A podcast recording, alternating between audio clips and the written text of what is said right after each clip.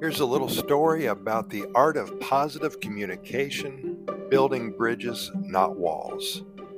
Well, once upon a time in the bustling city of Positivia, there lived two neighbors, Lily and Jasper.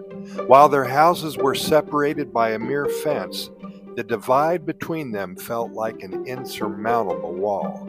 Lily was a talented painter and she was always immersed in her artwork, and Jasper, an avid gardener, spent most of his time with his plants.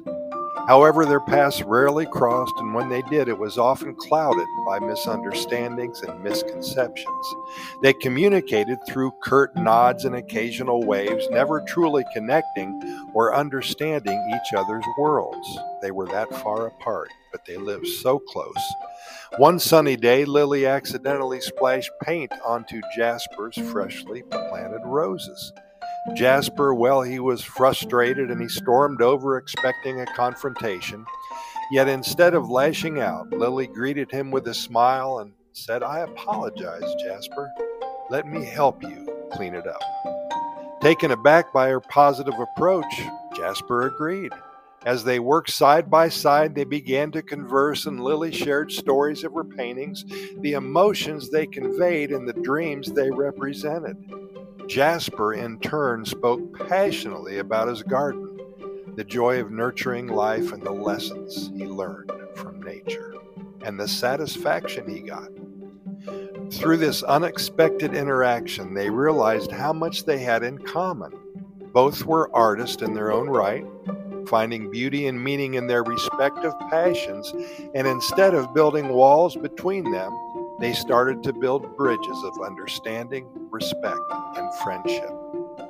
Inspired by their newfound connection, Lily and Jasper organized a community event called The Art of Positive Communication Building Bridges, Not Walls.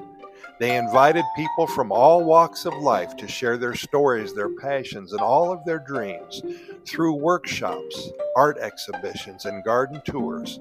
The event became a celebration of unity, empathy, and the power of positive communication. It was amazing. As the days turned into weeks and weeks into months, the spirit of Positivia transformed. The once divided community began to thrive on mutual respect, collaboration, and a shared vision for a brighter future. Lily and Jasper's story serves as a timeless reminder that communication is not just about words, but about building bridges of understanding and compassion. In the heart of this city, they prove that when we choose to communicate positively, we can tear down walls connect with one another, and create a world filled with harmony and love. Thanks for listening. I hope you got something out of this. We'll be here tomorrow, and we hope you are as well.